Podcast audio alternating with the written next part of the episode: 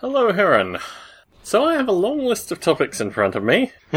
I was wondering if you had any topics you wanted to uh, begin with. Well, a long time ago, I think it was Hofstadter's first book that, uh, you know, the Eternal Golden Braid, Escher, Gödel, and Bach. Mhm. Did you, have you ever read that book? No, no, I Uh, haven't.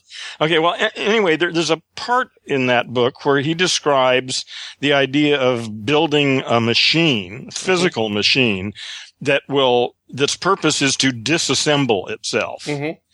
And I suppose that's not a particularly avant-garde idea anymore.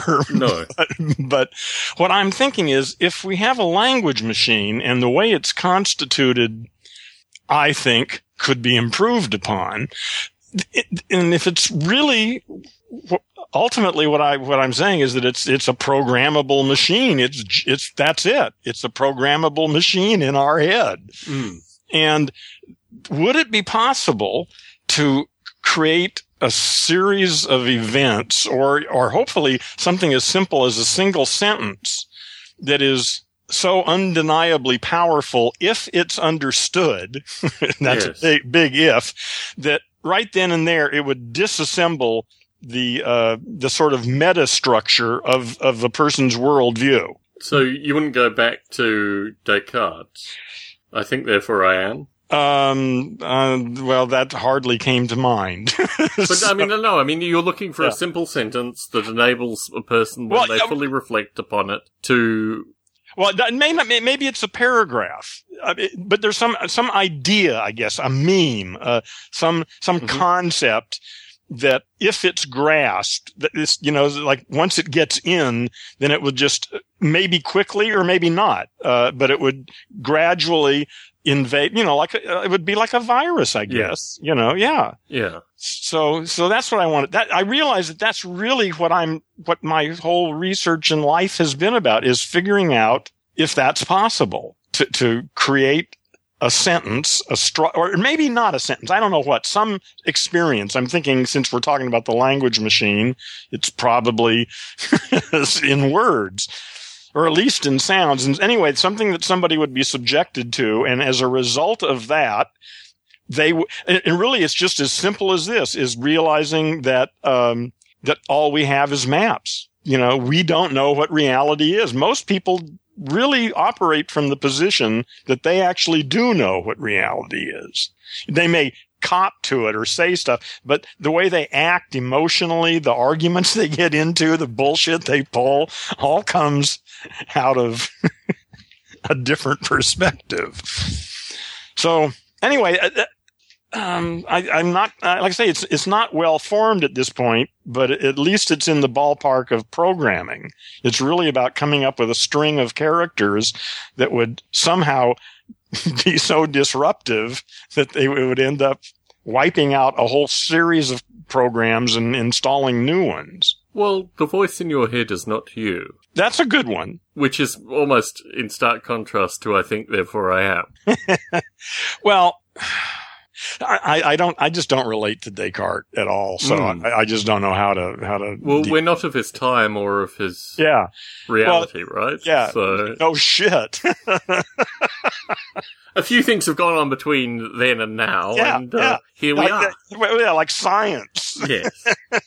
for one thing, Yeah. and computers and all sorts of shit. yes. So I don't, I don't know, but I'm thinking again, this whole idea of, of studying for years and years and meditating and sitting in cold streams and, you know, and being a yogi and, or all this shit. And it would seem that what would happen? Couldn't it just be like you just get this idea and it's almost like an intellectual approach to nirvana or something, which hmm. usually that's eschewed as clearly the wrong way. But I'm thinking, well, yeah, because they've been doing it wrong. That's why. you know, if we did it right, if you really understand it, that's that's the game. The thing is, people say they understand it. They have the feeling that they understand it, but it's all this subjective bullshit story they've got going in their head. So, decompressing a few elements of this, if the problem relates to their own programming, it may be a case where, irrespective of the sentence structure or what have you, because their own programming is so heavily at fault here. Well, it's not fault. It's just it's what it is. It's just a program, and, and it really we need to change those programs. Well, except the, the, the program protects itself, right? Um, I don't know. There's probably a certain amount of inertia going on there. Yeah, there, there's I probably think the program some. might that. actively protect itself as well. Well, people, well, it, it may very well. So we'll have to be very clever. yes. Yeah, I've I've not been sleeping recently, and I've been catching myself analyzing mores a little bit more than I should. Like I found myself in When circumstances analyzing what more? mores, the social uh, Oh, oh, okay. Yeah, yeah, okay, more than I should. And I think the thing that strikes me through this- How much should you think about this stuff? well, it's interesting because you should. Well, I reflect on this. I've been doing a bit of bike riding recently, and it amazes me based on the aggression of the drivers that surround me that I have not gotten into a, a violent accident as yet. Yeah, yeah. Maybe thing- it's time to get a car. The thing about, well, or find better cycling routes, I think the latter. or is- yeah, okay, that's yeah, that's a possibility. Yeah, through this, cars. through this, the notion of physical violence is something which is really very interesting. I mean, I reflect on, you know, what used to be Syria and Iraq. They have a very different view associated with physical violence in large part because we've been, you know, sending off the folks who like to enact physical violence to their parts of the Oh, yeah, world. that's and- just part of their life. They've Yeah. grown up with that. Exactly. That's that's that's But the thing that's Normal. me is that it's amazing that I live in this, and live is both a mental and a physical, yeah. in this sphere where I, I at any stage could have physical violence enacted on me, or could enact physical violence on others, and it is so totally removed from my existence through what is Yeah. a series of Well, programs. we are basically. bl- well that, and we are blessed that we don't live in Syria. True. However, You know? there are still plenty of people who live And in that the we US that You know, well, you But- and I are are oddballs. yeah, So yeah. Those of us in the in America and you know the the in crowd Yeah. are blessed, man. We've got an easy fucking life. but what creates that easy fucking life? I mean, what is Ah, actually yeah. the fabric of that in Mm. terms of the social? Oh, life? well, we got our story. Yeah, right. That's We exactly a- my point. Yeah, right. And my yeah, point right, is sure. that if you start addressing any form of this deprogramming, you start eroding things which are Yeah. so Well- central to, you know, people's everyday lives. That's what I'm thinking may make it work. I mean, again, it's such a simple idea. yeah. You know th- that uh, that if you can get that, if you can structure a series of events around that, such that that really gets driven home in a way they cannot ignore, that that's maybe might begin a sort of cascade of events. The interesting, or an interesting question through this. Thank you, Tom. well, I, I was wondering if it was the most interesting, which is when you're allowed to use the yeah, yeah. It, to me, if you say the most interesting, the one I'm most Yes. interested in, Yeah. yes, of course.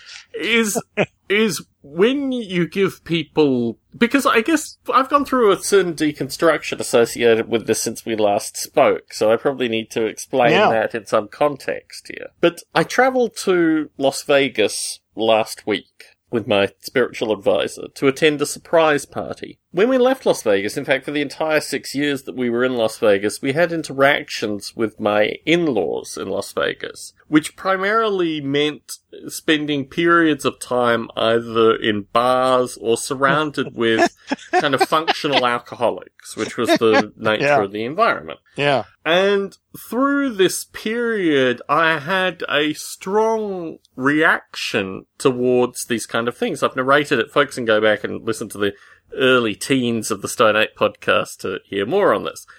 From this experience, I, when I went back to it, I had such a strong reaction that I said to my spiritual advisor, I don't think I can interact with these people anymore. Yeah. They yeah, don't well, interact with me as, Yeah. as in any way like I am an entity Yeah. and it has a certain degree of toxicity, which is just beyond what yeah, I feel. Yeah, no acceptable. thanks. Yeah, nobody's going to benefit from this. So we we went to bed, And I reflected upon this a little bit, and I had Yeah. a strange series of dreams relating to uh, being back in Australia, which I have periodically around my family members, where they just don't listen or interact with me, which is very similar to what it was like actually living there. From this, I came away with this single idea that we, or I as an individual, and you as an individual as well, have relatively detailed and it almost, well, it's only extreme by any socially normative sense, view of opinions and ideas that we are, we live through our ability to have these ideas. And in contrast, my, you know, alcoholic in-laws friends don't have any of those ideas. The nature of their Yeah. conversations are oh, associated know. with Yeah, bars yeah. that close and the, these yeah, kind the of things. job or what was on TV exactly. last or night. the job, or these kind of things. yeah, whatever. And I wondered through this the conversation has to change. that actually the critique that I have for them could also be reversed and applied to me. This notion of me as an individual, what is my opinion in this circumstance worth? What is my, I don't want to use any. What's it worth to whom? Well, to, to, to anyone. I mean, I Well, think how this about is the- you? this is the interesting thing is that maybe this opinion is just like a pet that I cultivate. Oh you yeah, know? oh yeah, yeah. Well, it's just a part of your story. Yeah. The question is, does it contribute anything? Uh, is it a good part of your story, or just an irrelevant part of the story? Or And through through my life, I suspect in large part due to the way that I appear in the world, but through a large part of my life, I've had various ideas and various experiments and various things that I have done that people around me, people close to me, people in my immediate proximity, even people over the internet, have not only ignored, but they've just attributed the fact that that's Tom doing what Tom does, but, yeah, you know, let's pay no attention. Uh, you're talking about family. You mean? Well, I'm talking about Yeah. a variety of folk. I was on Oh, the yeah. C Sea Realm podcast. Yeah, but you're just going to have to get used to it. You know, Tom, this- get over it. That's exactly They- my point. That's exactly they my point. They don't get it. But here's the point. Yeah. Here's the point through this, and here I feel blessed using the word thee.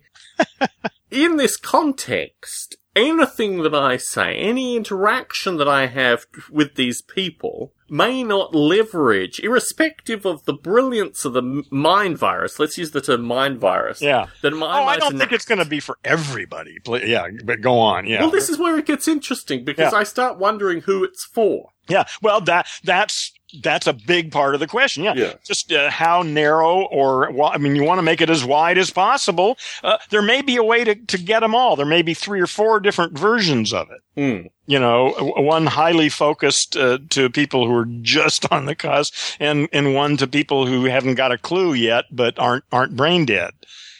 the know, other the other extreme that concerns me is, and this actually is very much intertwined. Probably Eckhart Tolle fits into this in some regard. Is people who are popular by taking a slightly more populist path, which is something that has always concerned me because I've rarely taken a populist path. I've oftentimes taken. I'm not quite sure what you mean by a Well- populist path in, in reference to Tolle. Well, my view with regards to Tolle, and we've talked about this critically, is that there are elements of Tolle that are just stone light. Uh, Well, They just, yeah, yeah. let's take yeah, a little yeah, bit of these yeah, but ideas. look at the size of his audience. let's keep this in your comfort zone, people. Let's Yeah. just take a little Yeah, bit. yeah, yeah. Well, th- yeah, that's why I would love to have a conversation with him. Hmm. It would be really interesting because, um, like I say, I love what he's doing, but really, I think, again, I, I think the concept of language machine would really assist him in, in saying more clearly what he's trying to say. Well, the problem is he's trying, what yeah, he's trying to say, though. yeah, You- well, of course. And, and that's my sense is that yes, he also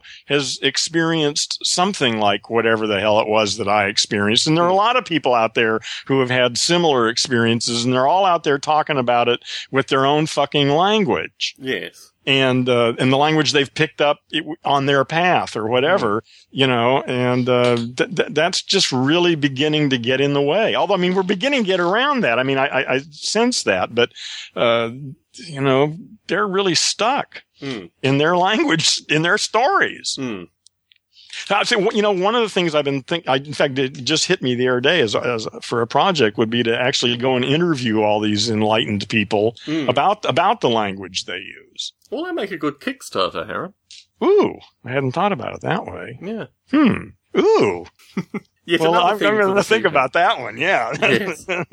that really. So that because I mean, real, it's a pretty straightforward concept. You know, Yes. I mean, we just make a list of the people, you know, get contact them, and ask them if they'd be willing to do it, Yes. and well, you then could use the Kickstarter as part of the publicity. You could Yeah, generate a list of people Yeah, right. and say, these are the people I'm interested in Ah, yeah, talking get- with. yeah. Yes. and for ten bucks, you can put a name on the list.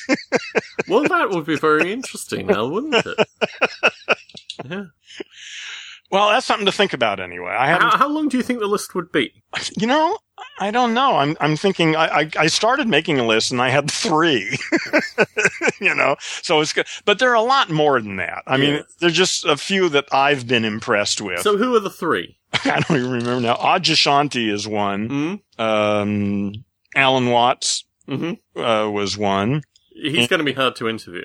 Ah, yeah. Well, that's the ah. That's right. You're right. I don't know. I'll have to go look at the list then. I don't know. I, I maybe it wasn't this that list. It was just a list of people I'd like to interview. Ah, yes. maybe that's it. But yeah, well, you could probably Eckhart Tolle sure, Mhm. certainly would be on there, and uh, maybe um, Deepak Chopra. hmm You know, whoever whoever the most. You know, uh, well, you know, that's part of the project is identifying these people. Yes. You know? And so the question is, what is what's the proper number then? If we're going to go into any kind of depth, it can't be more than five or six, I would Oh, think that's interesting. because I mean, if if they're really good and productive, and we begin to find something, um, I can't imagine that we won't actually, you know.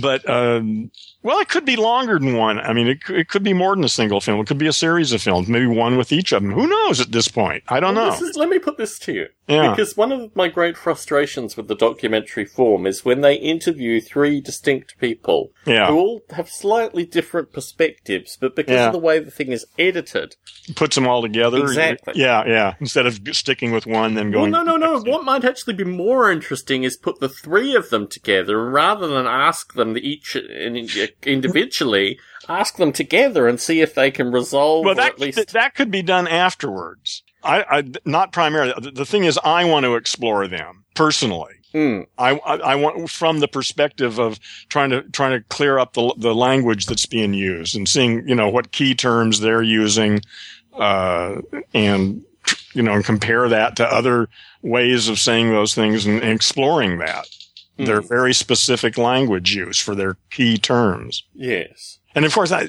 I just made that up, so. you know, I don't know. It, I don't even know. I have to come up with a list first. I don't even know who, who's on the list. But when really, I would. That's right. It doesn't have to be just one show. It could be. It could be a series of interviews with individuals. Yes. But uh, part of this is actually to motivate change in their language, right? Oh, of course. So, Yes. To, to- from my perspective, I would hope that these people will come away with this, uh, from this with a better understanding of language and how to use it to get their ideas across so that m- more of their people will actually get the point rather than just being believers. And I'm sure they all, they, they all say, they all say that all the time, you know, just understanding this isn't it. yes. You know, it's part of it, maybe, but you don't even really need that.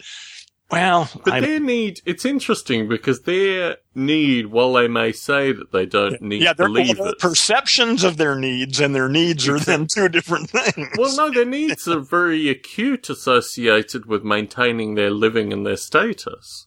I mean, Uh, it's oh, interesting okay, the whole yeah, role of the yeah. guru in this form because they have to, they have to on some level have an understanding that if they say things that are unpopular or particularly socially challenging, they may be, you know, in the second-hand that's- bookstore Yeah, very well, in quickly. s- In, some ways, that's that's the risk. Well, it, at some levels, that's really what you're fa- is really uh, you you want this bad enough uh, that you're willing to risk for it. Yes. Yeah, it is risky. In my list of topics, actually, look, one of these things comes very close to the stuff we were just immediately discussing. I was talking with my spiritual advisor this morning what I was going to do associated with the Sirius radio approach that we put together.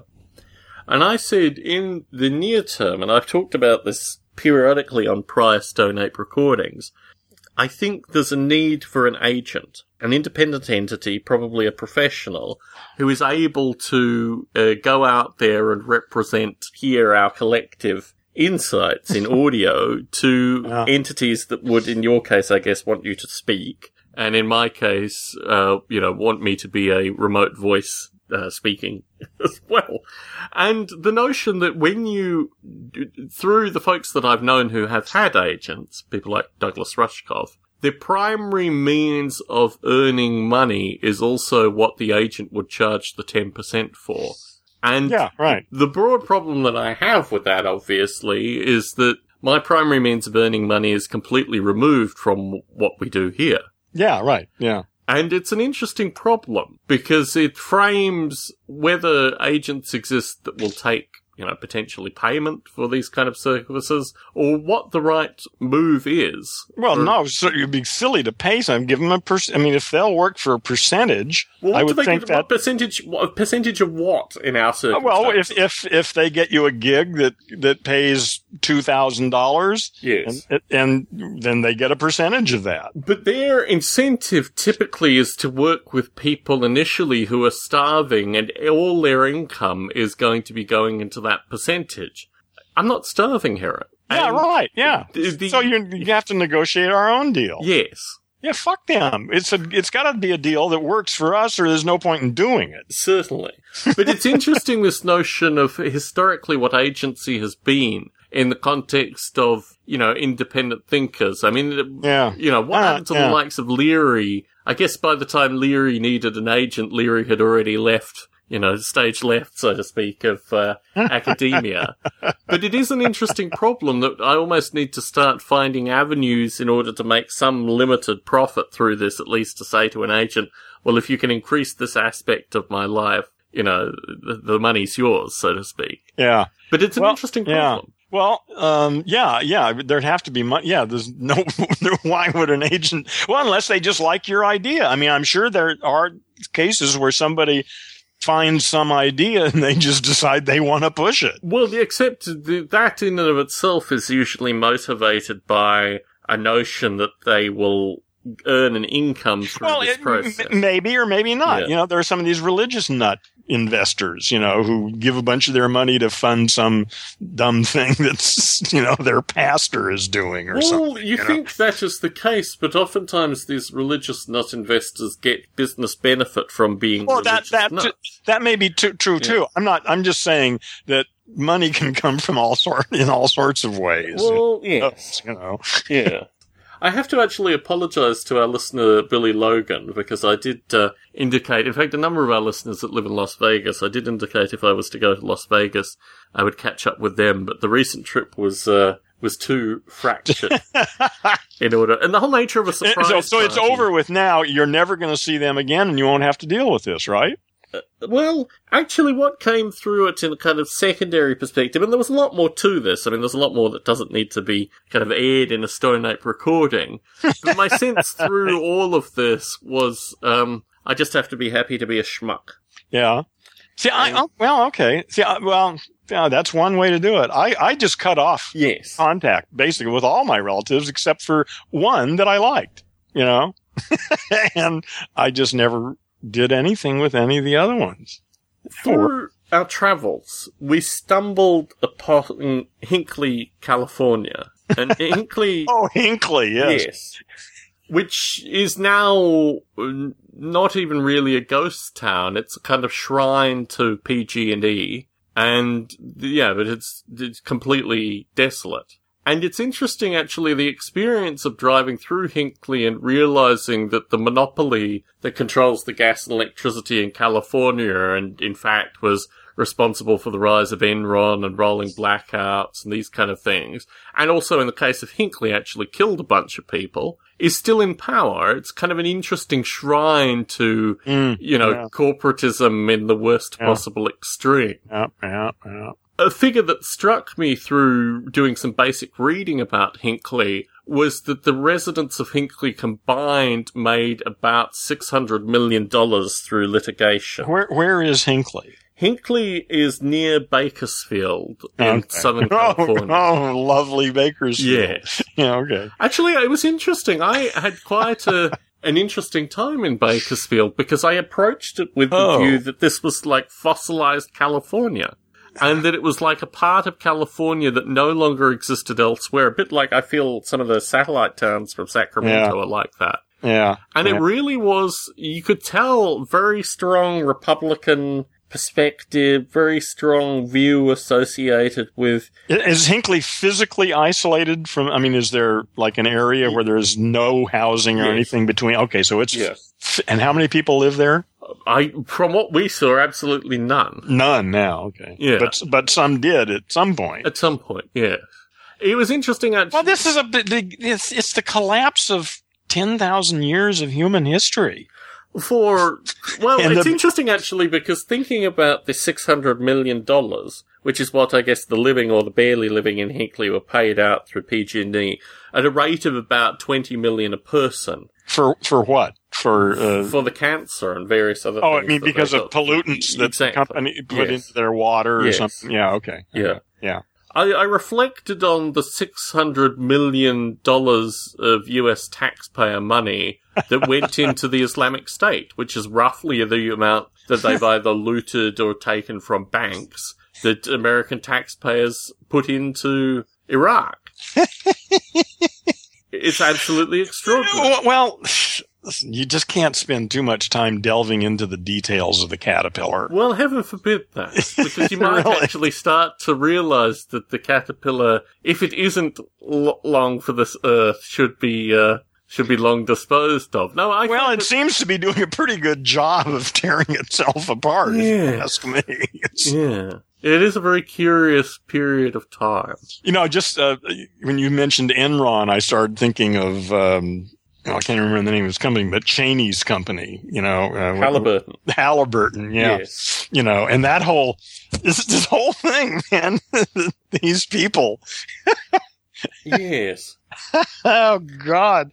It really, it, someone ought to make a movie out of it. Well, it's it's funny about that because I was watching something on Netflix associated with Truthers, the Truther movement for 9/11. yeah. Oh yeah. Oh, This is slightly softer truth aside, which I'm actually moderately sympathetic to. yeah. Well, of course. Which is which is Yeah. didn't care. I the US I the the Bushes and the Cheneys didn't care that there was the possibility of these terrorists attacking the US. well, see, I don't even think we need to supply answers. We just need to acknowledge the questions. Yes. I don't know what the fucking answers are, but I Yeah. know some of the questions that certainly don't seem to have been answered very well. Yes. And um, that's good enough, you know, to continue to ask those questions.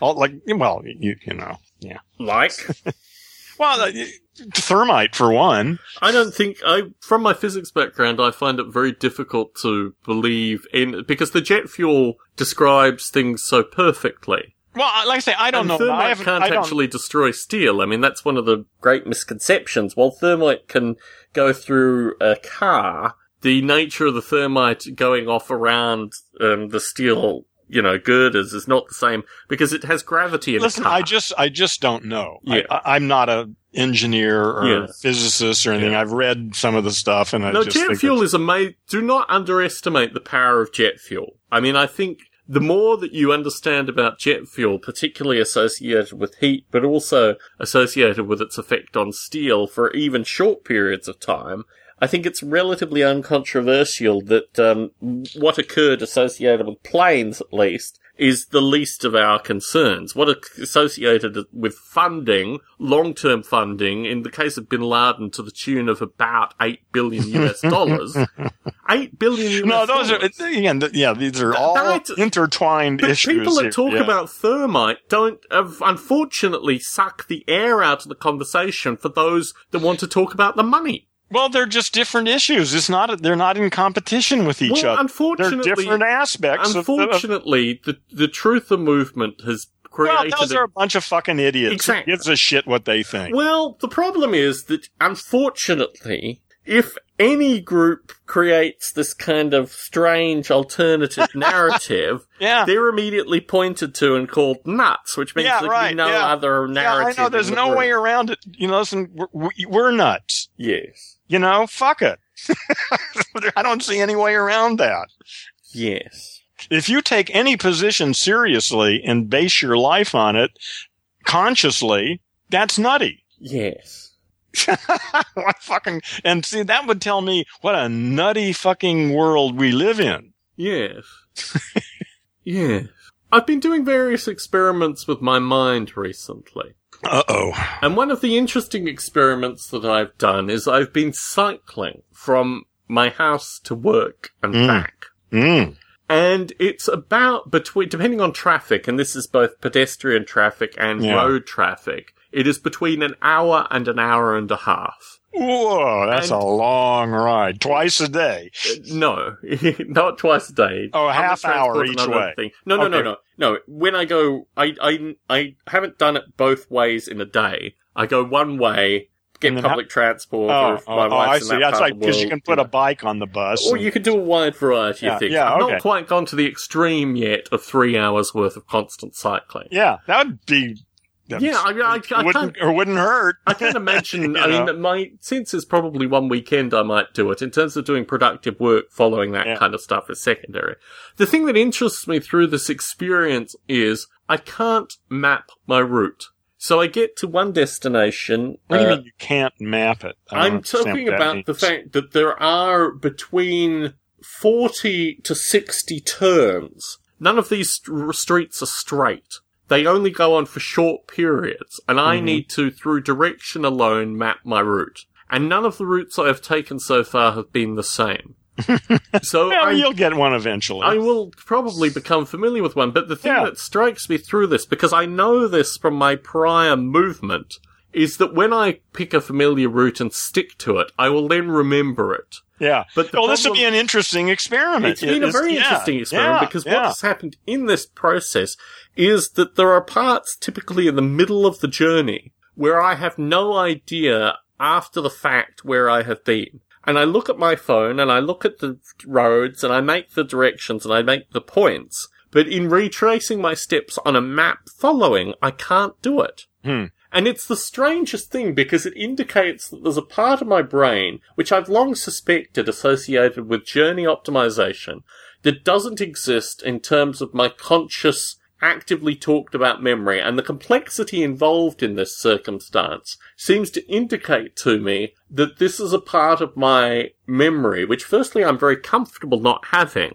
But secondly, doesn't actually exist. And when I think about this trip, I think about it in five and ten minute breaks at various points, not because I'm stopping at these points, but Yeah. just acknowledgements of points that I am Yeah. very familiar Some with. Some geographical Yes. feature or something. However, Yeah. m- most of the geographical features, because there is, I haven't actually worked out how many possibilities there are, but there are at least thousands of possibilities in terms of the streets that I can take. yeah. And I haven't been able to, well, so you got to take the one that's the most fun. Well, that's what I'm optimizing towards. Yeah, most fun. Well, two, most fun and most efficient, and and and weighing those two against each other. Yeah. The notion of most efficient over this space is very interesting. Because efficiency, firstly, is one directional, which is one way that I have caught myself through this. Because what is most efficient in one direction is, is least efficient in another yeah. direction. Well, also road condition makes Without a lot question. to do There's a it. combination because roughly Yeah. half of this trip is on road and roughly half of it is on cycle path, which makes it even more interesting. Mm. But I'm exploring in my own thinking what this actually means associated with the deterioration of my brain. because at some point in my childhood, I was able to do this quite well, but Ah. I suspect very strongly that I, and I know this for a fact, that I had fewer turns to make through those journeys. In fact, a lot of them were just knowing cycle paths and sticking to cycle paths for, you know, extended miles worth and then getting off the cycle paths onto very long, very straight roads, none Yeah. of which is applicable with my journey. Yeah. The problem is that base, effectively San Jose and Campbell and the surrounds are grids, and I have to move diagonally against the grid. Mm. But there are also kind of counter grids that go back on themselves and things like that. And I knew it was going to be a mathematically interesting problem. Well, you, you've got a good, I mean, you have Google Maps. So, I mean, you can see, you can get a bird's eye view of, of Well, the situation. Uh, right? There is following software, and what I'm planning on, what I'm thinking about doing is actually installing following software on the phone. So I can Yeah. actually visually see after the fact. But that almost defeats the interesting part to this, which is not knowing. Yeah. and well, there's all sorts of possibilities. Yeah. I've tried going through Google Street View in order to try to recreate some of these paths. And when I've done that in certain sections, I've realized that some, at some points I've doubled back on myself, which is particularly curious because I use the sunlight very effectively or have historically used the sunlight very Yeah. effectively to keep direction. yeah. So I'm almost hesitant to start graphing my route because that defeats the purpose here.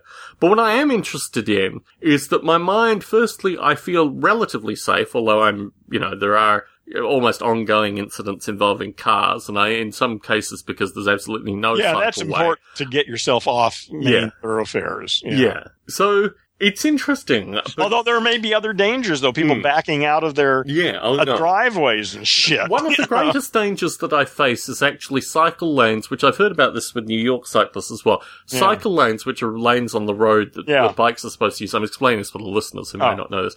Um, are filled with either trash, debris, or in most cases, actually, the local county or what have you will put up non-parking, like, I don't know what they are, like, um, warning signs that are about four feet high and kind of triangular and they're put in the cycling route, which forces me onto the road, which caused, you know, a minor problem, you know, when I cycled yesterday and have. that would be a problems in the good reason to go to the city council, perhaps. Yes, the problem is the city council is very, very big, and it's a city of roughly 900,000 people. Mm. And unfortunately, well, actually, the areas that I cycle are some of the more affluent areas, which is very curious because I go solid affluence. Are there a lot of other uh, cyclists that you see? I see a few, but there seems to be a general rule that when the cycle paths are blocked, people cycle on the pathways, which is technically illegal, but I think you could probably On the pathways, you mean sidewalks? Yeah, Yeah, sidewalks. okay. Yeah. Which I think you could probably protest with the police if they were ever were to stop you. You could just kind of point to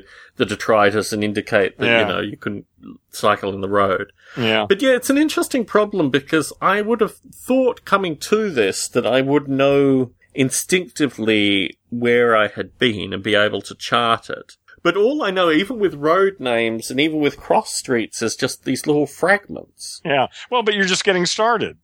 Yeah, what will happen is obviously I'll find a familiar Well, route yeah, the, the beginning part of the route is going to get more and more familiar. Yeah. You know, and that and that, That familiarity yeah. will extend Yeah. as you uh, w- with time. One would hope. Well, no, it will. It, it's, it's Well, the thing is it that I can't mean, not. Either that, or you seriously need to get into a hospital. Well, that's interesting actually because I wondered how the functioning. I mean, I've wondered about this associated with the kind of peripheries of my thinking and pathing, i.e., the you know finding finding routes between two points is a central part to Noble Ape as well. Yeah. But yeah, it strikes me as something that I want to explore a lot more with these kind of, um, you know, routing problems in order to get a kind of keener sense. It's interesting the combination of familiarity and lack of familiarity. Well, well, I'm thinking that again, that's just part of this is ideally uh, for what a primate brain is designed to do. Is you know, is to go over these paths multiple times and uh, find a path that works. Well, most primates don't have the. I mean, this is the thing. Nowadays, but you know, 200, 300,000 years ago, that was what we did.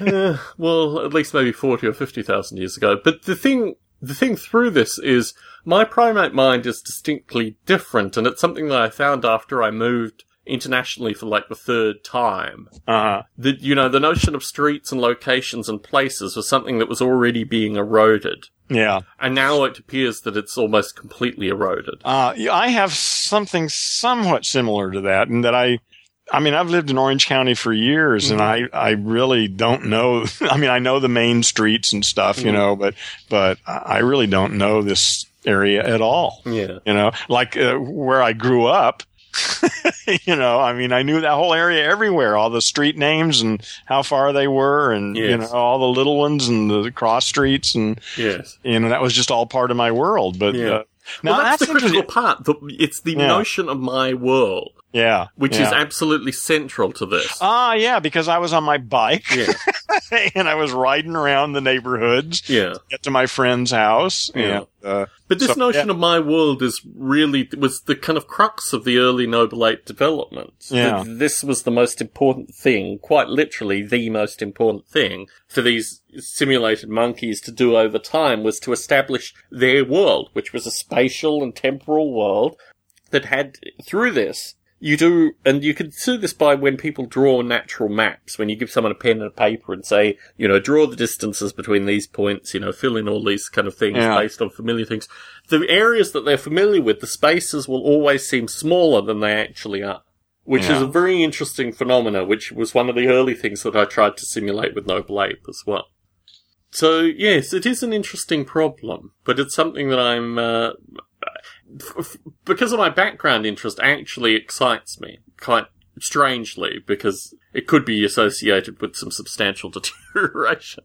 Yeah.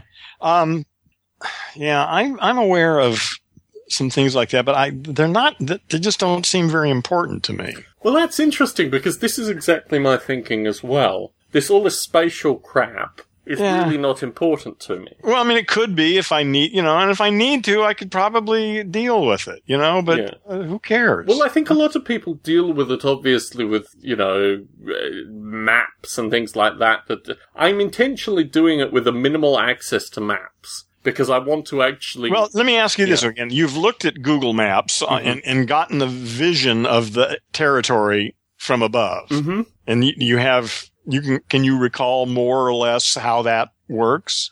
In- well, in- the interesting thing is when I do this, I come, I come up with a series of problems, which is where it gets very curious. So I remember that I went along streets and I remember that I went along cross streets. And if I do that and I kind of X those through, it gives some path. Do the streets and avenues have different names for which way they go? Like streets one way and avenues the No. other or something? No.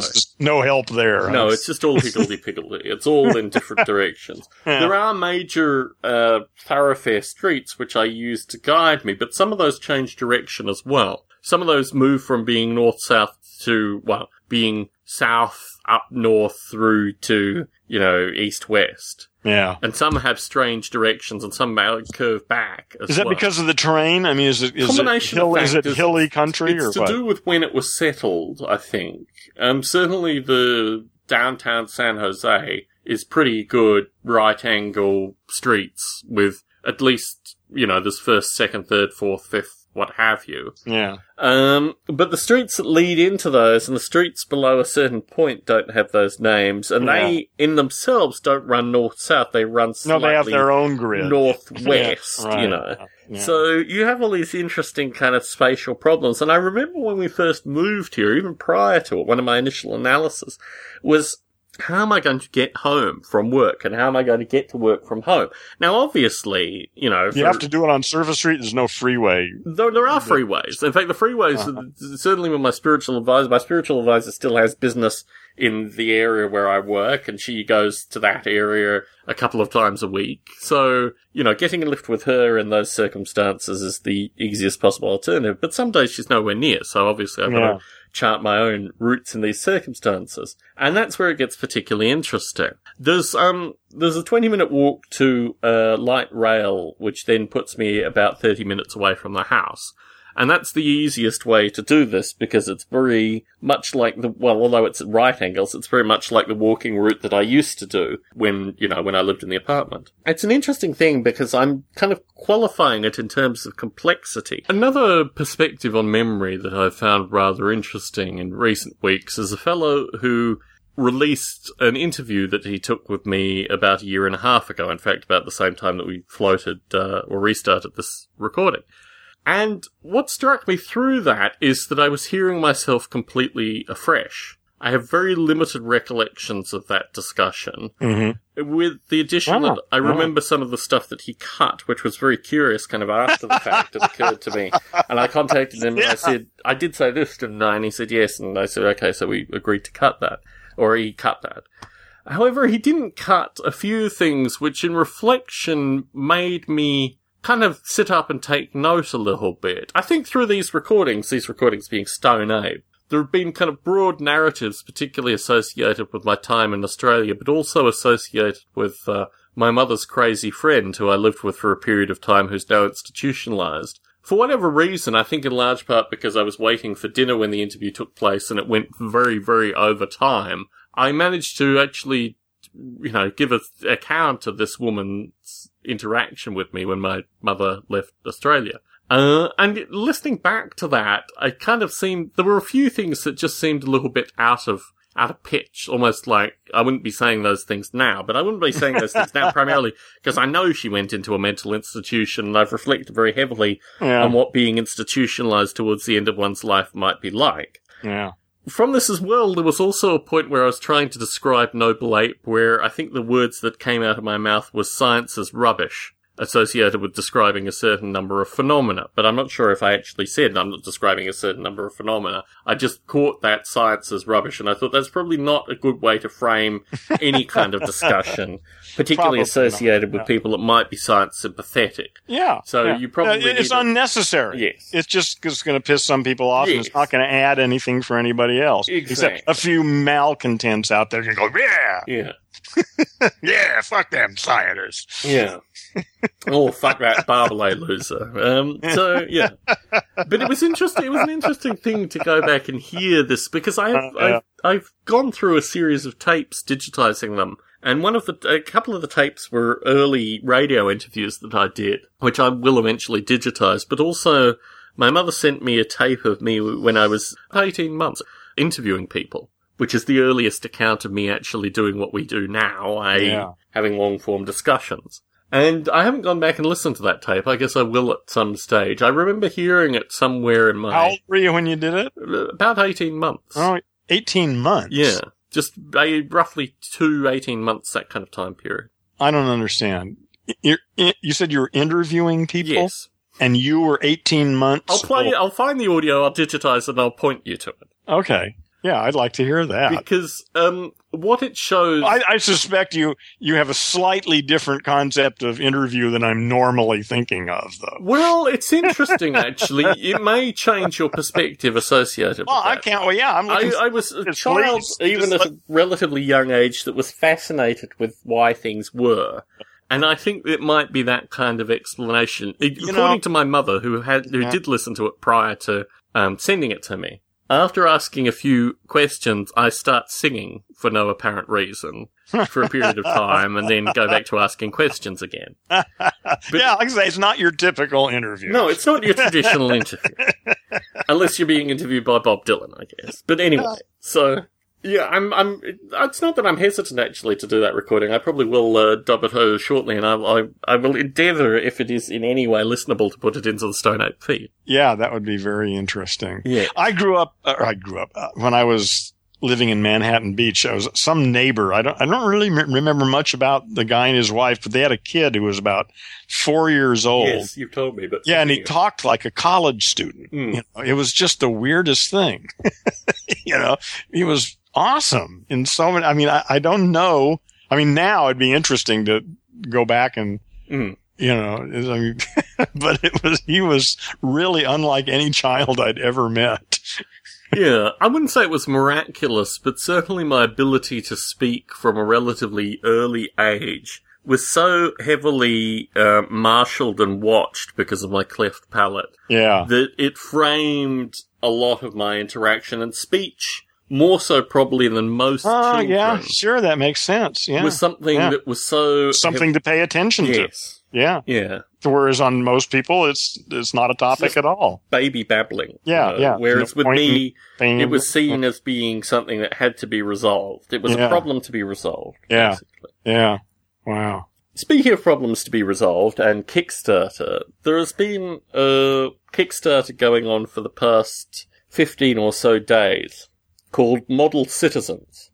Uh, well, it's hard to actually frame what she was. She was a journalist for a period of time. She worked for the Philadelphia Weekly. She came to San Diego and taught at some unnamed educational institution documentary making. And then she decided about two years ago to do a documentary about the model rail community in San Diego. Ah, She filmed, I don't know, it's probably somewhere, well, I don't know actually how much footage she filmed. But through the week, uh, in fact, at the start of the week, she contacted me to see if I would be willing to talk to her yeah. on obvious- Radio. Good. She's doing her research. Yes. Having investigated her Kickstarter, which I had already looked at and decided not to invest money in, I found myself in a moral quandary. Hmm. She made a number of relatively basic mistakes associated with the Kickstarter, and it appears that the Kickstarter won't be funded, even though she has about 13 days left. She, um, if we just talk about her introduction and the page on Kickstarter, she talks relatively derogatorily associated with the model rail community. And she also talks that doesn't sound like a smart move at all. she also talks in a light that seems to indicate that the people that are likely to put money into the Kickstarter are outside the model rail community, which I don't see as being necessarily the Well, case. no, that's pretty strange. She shows no evidence associated with her prior work or ability to deliver, which is, I think, one of the more important things on Kickstarter. Yeah. And some of the money that she's putting in for relates to buying, uh, what would you call it, archival footage at the rate of about $35 a second. So she wants to put the Kickstarter money into that. Thirty-five dollars a second. Yes. So she's asking for $30,000. At the time of this recording, she has raised about $4,300. So she's about an eighth of the way towards her goal Yeah. with 13 days remaining. Yeah. Well, she will or she won't. You know. I think it's highly unlikely that she yeah, will. probably is. Yeah. I have a relatively strong view associated with Kickstarter, and I certainly think the model rail hobby is not alone in this, that there could be a number of really amazing Kickstarters, and there have been in a variety of other areas, Yeah. just not model railroading. Yeah. So, having done a precursory review and already knowing who she was when she contacted me, I contacted her a couple of days ago and said to her, look, I've done a bit of investigation associated with Kickstarter. I've put money into approximately 25 projects, of which four, including our former listener KMO's project, have not actually come to fruition. And, um, I have a relatively keen sense of what goes into producing a Kickstarter. Um, you know, please review. I released some audio actually in the last recording of Model Rail Radio associated with the Model Rail community doing Kickstarters in a successful light. And I said, if we were supposed to talk tomorrow, I said, if we talk tomorrow, I'm probably going to be critical associated with some aspects of your project, but I wanted to give you this in advance. Yeah. I warn you. And if, if you're interested, I can certainly outline Yeah. the concerns that I have, and we can have a reasonable If you want to talk and you want to hear what I got to say, I'm here. I Yeah. She's not interested in talking.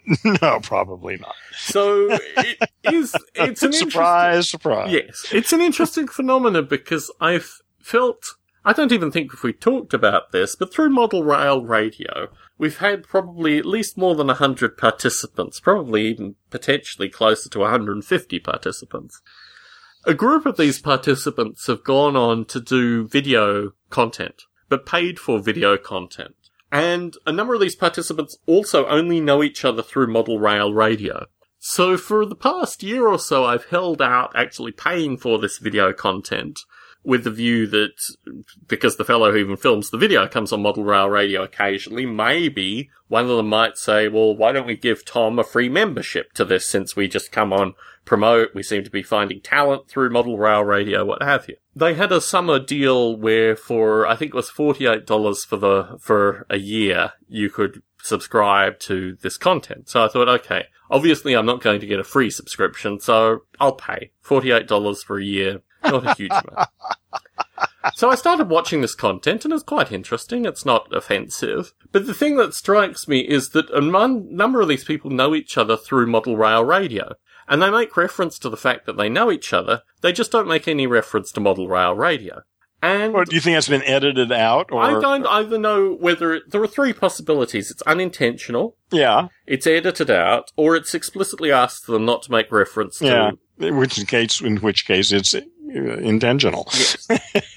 and the thing that strikes me through this is probably no other. There is never a mention of Never. model rail radio. No, it's well, then it's stuff. intentional. Then, yeah, You'd imagine it would be. yeah, it sounds like it.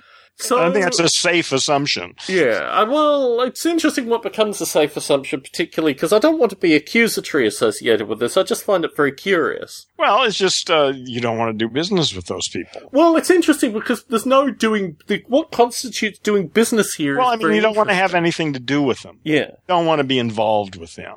Well, technically, I'm not involved with them, which is the curiosity here. They've just Oh, used... you are because we're talking about it. Well, this is interesting. so I'm trying to decompress. My view is actually that I can approach the fellow who does all the filming, who pe- appears pretty frequently on Model Rail Radio to talk about their content, and just say to him, "Oh, look, this is curious here." The interesting thing is the fellow who, the kind of Uber boss associated with this whole enterprise, did Uber contact this boss. woman, and the woman's response to me was, well, so and so at such and such said he's going to be promoting me for the next two weeks. I Yes. Kickstarter goes through.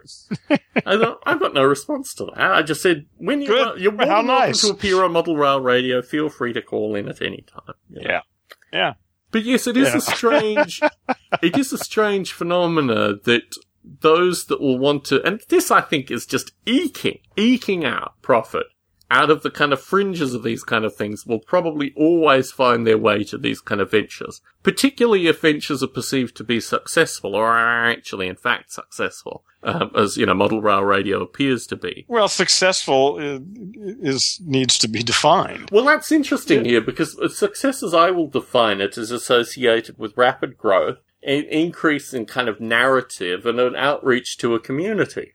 Success, as the other folk may define it, is associated with making a profitable business. Yeah, yeah, yeah. Building a community, uh, maybe that could make some money, maybe not. But building a community is worth doing Without in and of I mean, itself. you and I are of this perspective. I think there may be another group that are of the perspective that if they can make profit from the community builders, so much the better. Well, fine if they can do it uh, in a way that I mean, I wouldn't mind anybody making a profit on anything I'm doing as long as they're not doing shit that I object to. Well, that's where it gets interesting. Because in this process of community, there are elements of kind of DNA that one would want to kind of propagate in the community, right?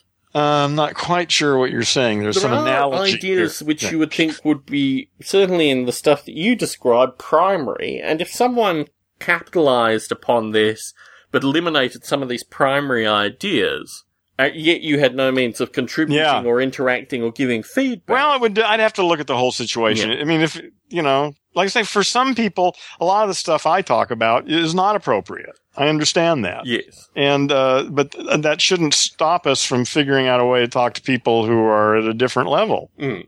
You know, I mean, different messages, different strokes, as they Yeah, say. Certainly, certainly. But it's interesting through this melees that I'm able to, at some point, have a critical assessment associated with success and failure. Yeah. And my view is actually that the the video enterprises that are being created. There is no failure. There is only feedback. Well, Somebody that's interesting. yes, I guess to a certain extent, but my view is, yeah, um, look, some things can be memorial, some things can stay in place, some things die naturally. That's not a. Well, well, you listen. You try stuff and it works or it doesn't. So you then you adjust and try more stuff, and you just keep doing that. yeah. Right? I mean, Yeah. No, failure is only when you quit. you know, then Yes. then you failed. Yes. But I guess the thing that strikes me through this video content more than anything is how little of it is out there. I mean, I would have thought with full-time people making full-time incomes through this, that it would be a lot more content that was out there over the period of time. And, And and, think- and where would this be on YouTube? You no, mean, no, they, there are no, there are no paid for gardens on YouTube. They've created a private site for this.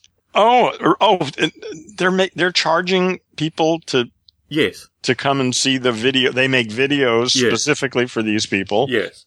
And, uh, and are they making money at it? I mean, Well, I mean, I mine was on the discount. I'm not sure what the regular price is, but you know, if there are a thousand people that are paying, you know, forty-eight bucks a year, they're making forty-eight thousand dollars a year out of this. okay. Well, so they're not getting rich on this. Well, that's This is- interesting. That's It's it's interesting. it's a it's a it's a if they can make enough to make a living for themselves, then Yes. know, then that's okay. Yeah, I guess. Yeah, Yeah. if you want to do that. well, it's particularly easy if there's no pro- premium associated with sourcing talent or making reference to where this talent originates, right? Well, yeah, though, yeah, yeah. See, the whole thing is is it really gets down to the uh, ultimate motivation for doing it in the first place. Yes. If if anyone who does anything primarily for money is a dick, yes. fuck them. You know, if they're doing something because they have some passion for doing something and it would be nice to make a living doing it, Yeah. then that seems okay to me. Yeah, but just is- it is a curious phenomenon because I came to this. I mean, I've looked at some of the stuff periodically, but I came to it as a as a paying customer because I realised that there were a number of people who had appeared on Model Rail Radio previously, and this gave me an opportunity in high definition to actually see them. yeah, But And- yeah, it is an interesting phenomena, and I am. I can't be. I mean, uh, you can't motivate any decisions for me. I just keep producing the content and keep doing what I need to be doing. well, we'll see what happens. Yeah. You know, what the fuck can you do? yeah. you know- What the fuck can you do? You know, you just keep doing it or don't. yes. Oh, well, you got a choice. yeah. Yes. Yeah, it's a glorious goddamn universe, man. It's amazing. You know, it still gets to me, you know, just the fact that anything exists at all. Yes. I mean, really, consider, I mean, how much easier it would be to just not bother with a universe. What a fucking miracle. The fact that I can sit here and speculate and wonder and, and uh, have all my little stories and shit about everything. Yeah.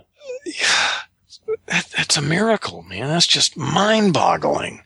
So I came to a realization that I like my garden. Oh, good. Yeah, gardens are nice. And I came to a realization that I need to have a winter garden, which I'm planting. Mm-hmm. But also that I need to maintain the res- so you can do that all year round, Yeah. right? I mean, there are different crops. Exactly. You got to cycle your Yeah. crops. Yeah. Exactly. Exactly.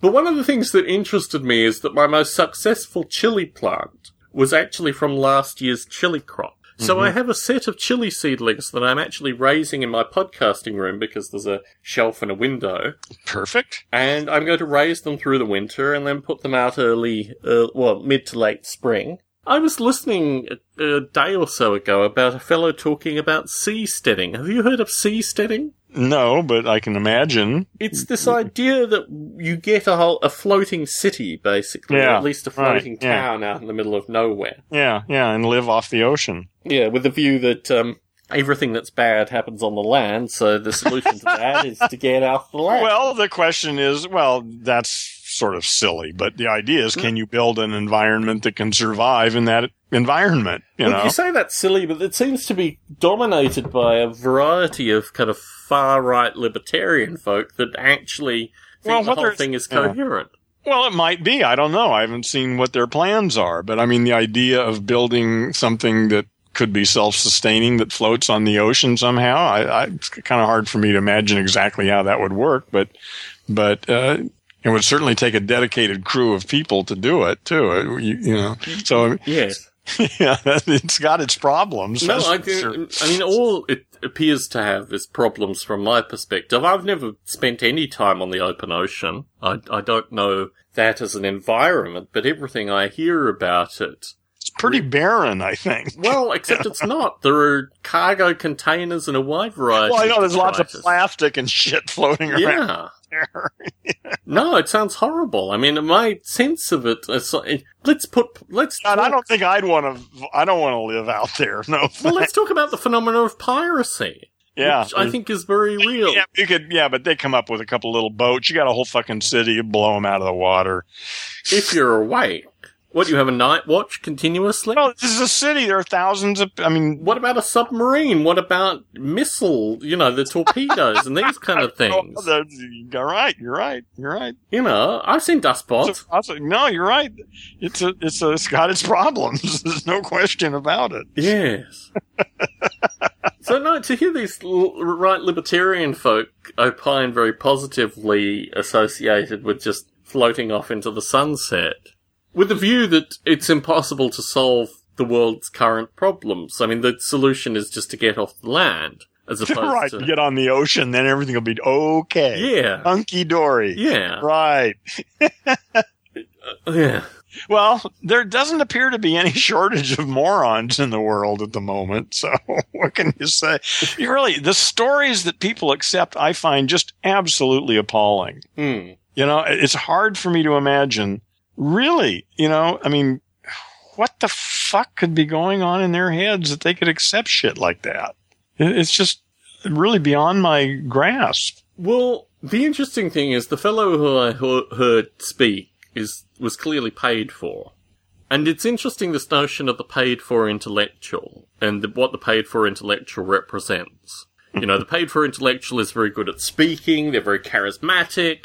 They are able to move over, you know, difficult questions like piracy. and they have a, they yeah they have a point of view Exactly. that's simple Yes. uh, that uh, yeah yeah that they're on target constantly they never get off target yeah, well that all makes perfectly good sense that's uh, if you study communication that's what works yes, yes. If you study communication, it's, this is giving flashbacks, Aaron. Of well uh, part of me is that's why i keep repeating this shit on my facebook page over and over again Ah, that's another thing I wanted to raise. yeah So a fellow quit Facebook recently, and in his quitting blog post, he noted that there are three things as a Facebook user, if you continue to use Facebook, that you should do. The first is force yourself to log in manually every time you use Facebook.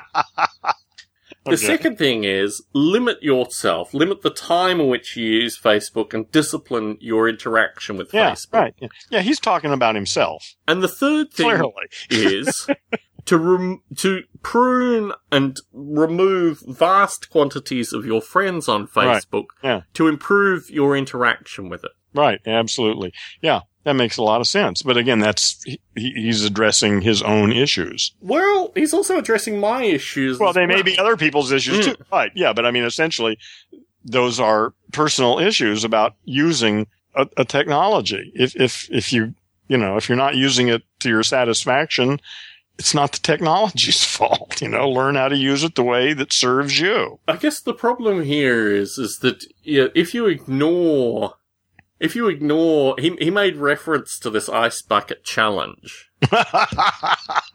that there you go. Yeah, I think uh, It would be great for somebody to, to get challenged and say, "Fuck you! I'm not going to play that stupid game." Well, here's the, you know, when I, when I see the likes of George W. Bush, and of course Obama won't do it. Yeah, of course. Thank God. Somebody. Yeah, He- well, he, he he just rather than drop ice on himself, he'll just drop bombs on. Yeah, really, whatever. You know, he's Yeah. got, got, got, he's got some class in. Yeah, yeah, that's the ISIS bomb dropping challenge. the only thing that returns to me in which is just the perverse way my wi- mind works is the deer hunter. And I would like to see a deer hunter challenge associated with world leaders, which would actually enact change. Wait, I, I'm not quite sure what aspect of the deer hunter we're talking about here. Well, the What, Russian uh, roulette. Russian roulette. yeah, okay. And I look, if any charity out there, the deer hunter challenge. if any charity out there yeah, well, wants first, to are you to do it? look, Well, I, I would pay start it. money. Huh? I would pay money to see any world leader do the deer hunter challenge.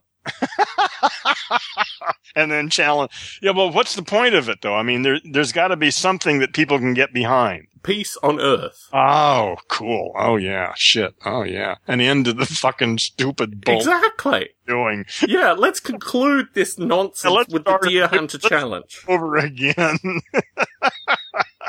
God, that's a cool idea. Maybe you can get it that funded on Kickstarter. Well, the interesting thing with this is that I was thinking that it should become a meme, and I was wondering what I would actually. I would have to demonstrate it in order to, you know, in order for At it to become a meme. meme. it on a YouTube thing. Yeah, exactly. Yeah. Yeah. If you don't just, you know, you don't want to blow your own brains out on Certainly. YouTube. They said they won't show that anyway, probably. They probably wouldn't show it anyway. I mean, Yeah, this is the nature of yeah, YouTube: is they will be censored very, very quickly. Yeah. So the Deer Hunter Challenge would have to exist independently of yeah, any of these means. Yeah, on the deep web. The deep web.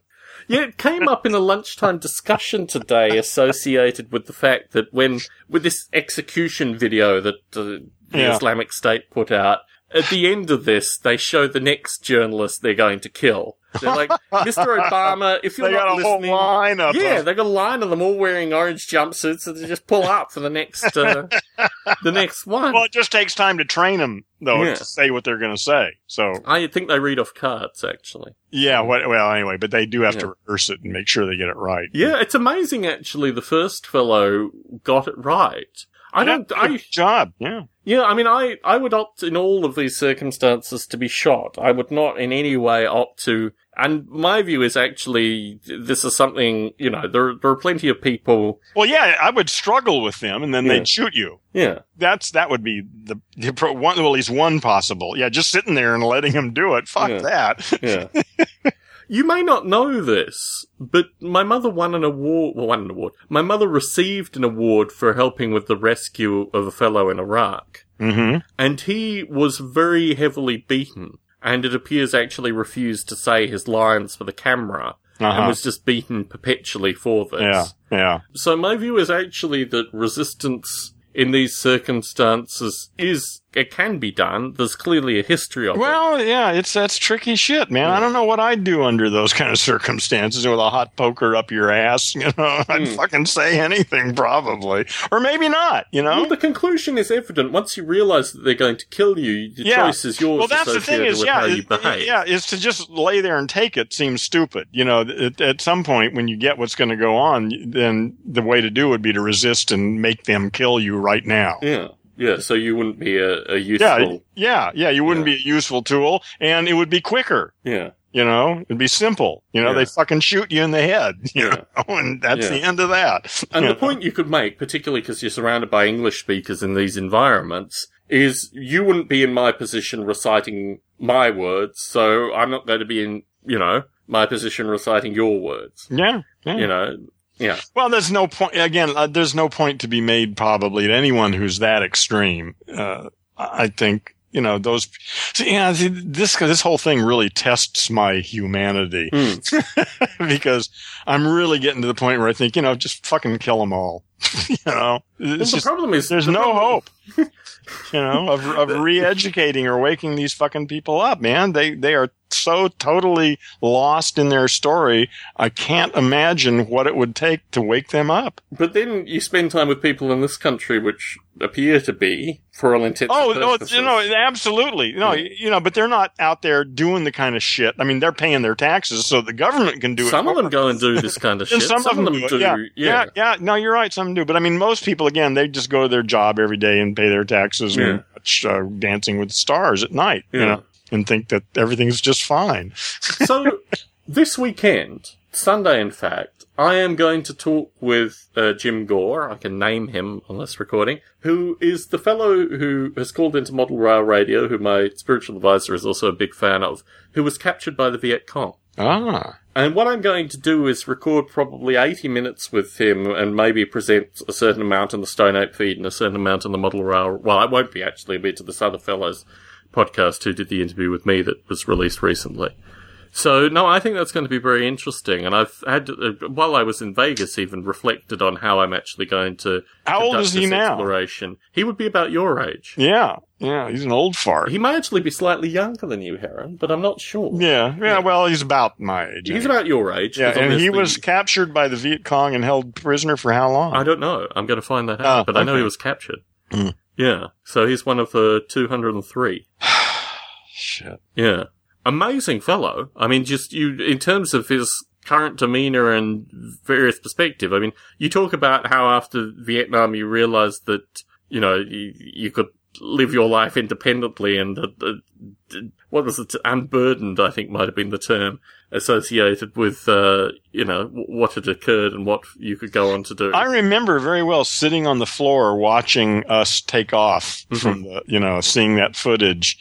and crying Hmm. at, at how glad I was to see that happen. Yeah. You know, to see it over. Yeah. You know, and at least they got their own fucking country back. They can fuck it up if they want to. They can do anything they want to. Yeah. But they kicked our ass out of there, and it was the greatest victory.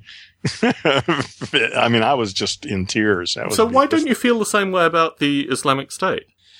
Um, because I think, I I think, uh, yeah, yeah, that's really it. That's it. I don't care about their point, their, their rights in, in some sense. you know, uh, I think Islam in that form, I mean, not just that, but belief itself really is, is dangerous and needs to be eliminated. The concept of belief itself. But what was So- what's different between them and the Vietnamese fundamentally? Because the Vietnamese who who were Uh, left in Vietnam had belief. Yeah. Which, Yeah, yeah. No, well, it, you can analyze it th- through that lens and say there's no difference. You're right. There are other differences, though. you know, well, th- that, that- that was essentially things as well, though. I mean, Yeah, I think well, this is what's pretty think- curious. Yeah, no, I can, I can, I can see the similarities. Yeah, nationalism or religion. What's the difference? You know? Well, I think the interesting thing is the lens of religion is often portrayed here, but these are these are f- f- in large part children who have grown up through an invasion.